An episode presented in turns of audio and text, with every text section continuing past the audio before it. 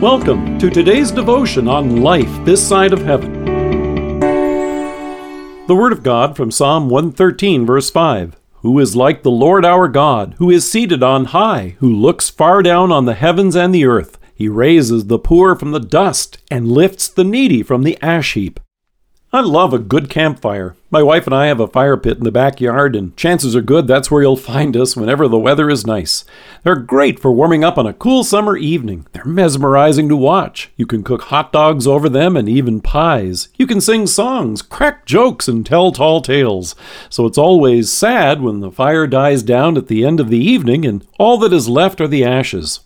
Today is Ash Wednesday in the church year. It signals the beginning of the 40-day penitential season of Lent, and it comes with some sorrow as well. With contrition, we reflect on our sins and our need for a Savior, and the custom of having ashes smudged onto our foreheads on Ash Wednesday is a sobering reminder that one day, at the end of life, all that is left are the ashes. After the fall into sin, Adam soon learned the consequences of his rebellion. God announced, "By the sweat of your brow you will eat your food until you return to the ground, since from it you were taken. For dust you are, and to dust you will return." All sorrow, suffering, and death came into the world as a result of sin.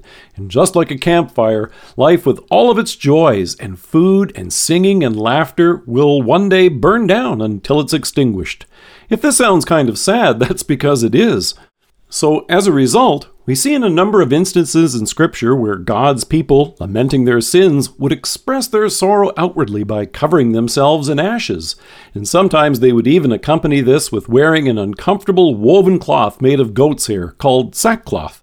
When Job felt the weight of his transgressions, he said to the Lord, "Therefore I despise myself and repent in dust and ashes." In Matthew, when Jesus pointed to those cities who one day will wish that they had repented, he said, "Woe to you, Chorazin! Woe to you, Bethsaida! If the miracles that were performed in you had been performed in Tyre and Sidon, they would have repented long ago in sackcloth and ashes." Of course, ultimately, being sorry for our sins and even being smudged with soot doesn't change our guilt or the fact that this day will one day flicker and go out. It won't make any difference if we just spend this season of Lent staring at our sins and ourselves. That would be like simply watching the dying embers of a campfire. Instead, you and I look to Christ and the forgiveness that comes through faith in Him. We have a renewed appreciation of how wonderful it is to hear the good news that God so loved the world that He gave His one and only Son, that whoever believes in Him shall not perish, but have eternal life.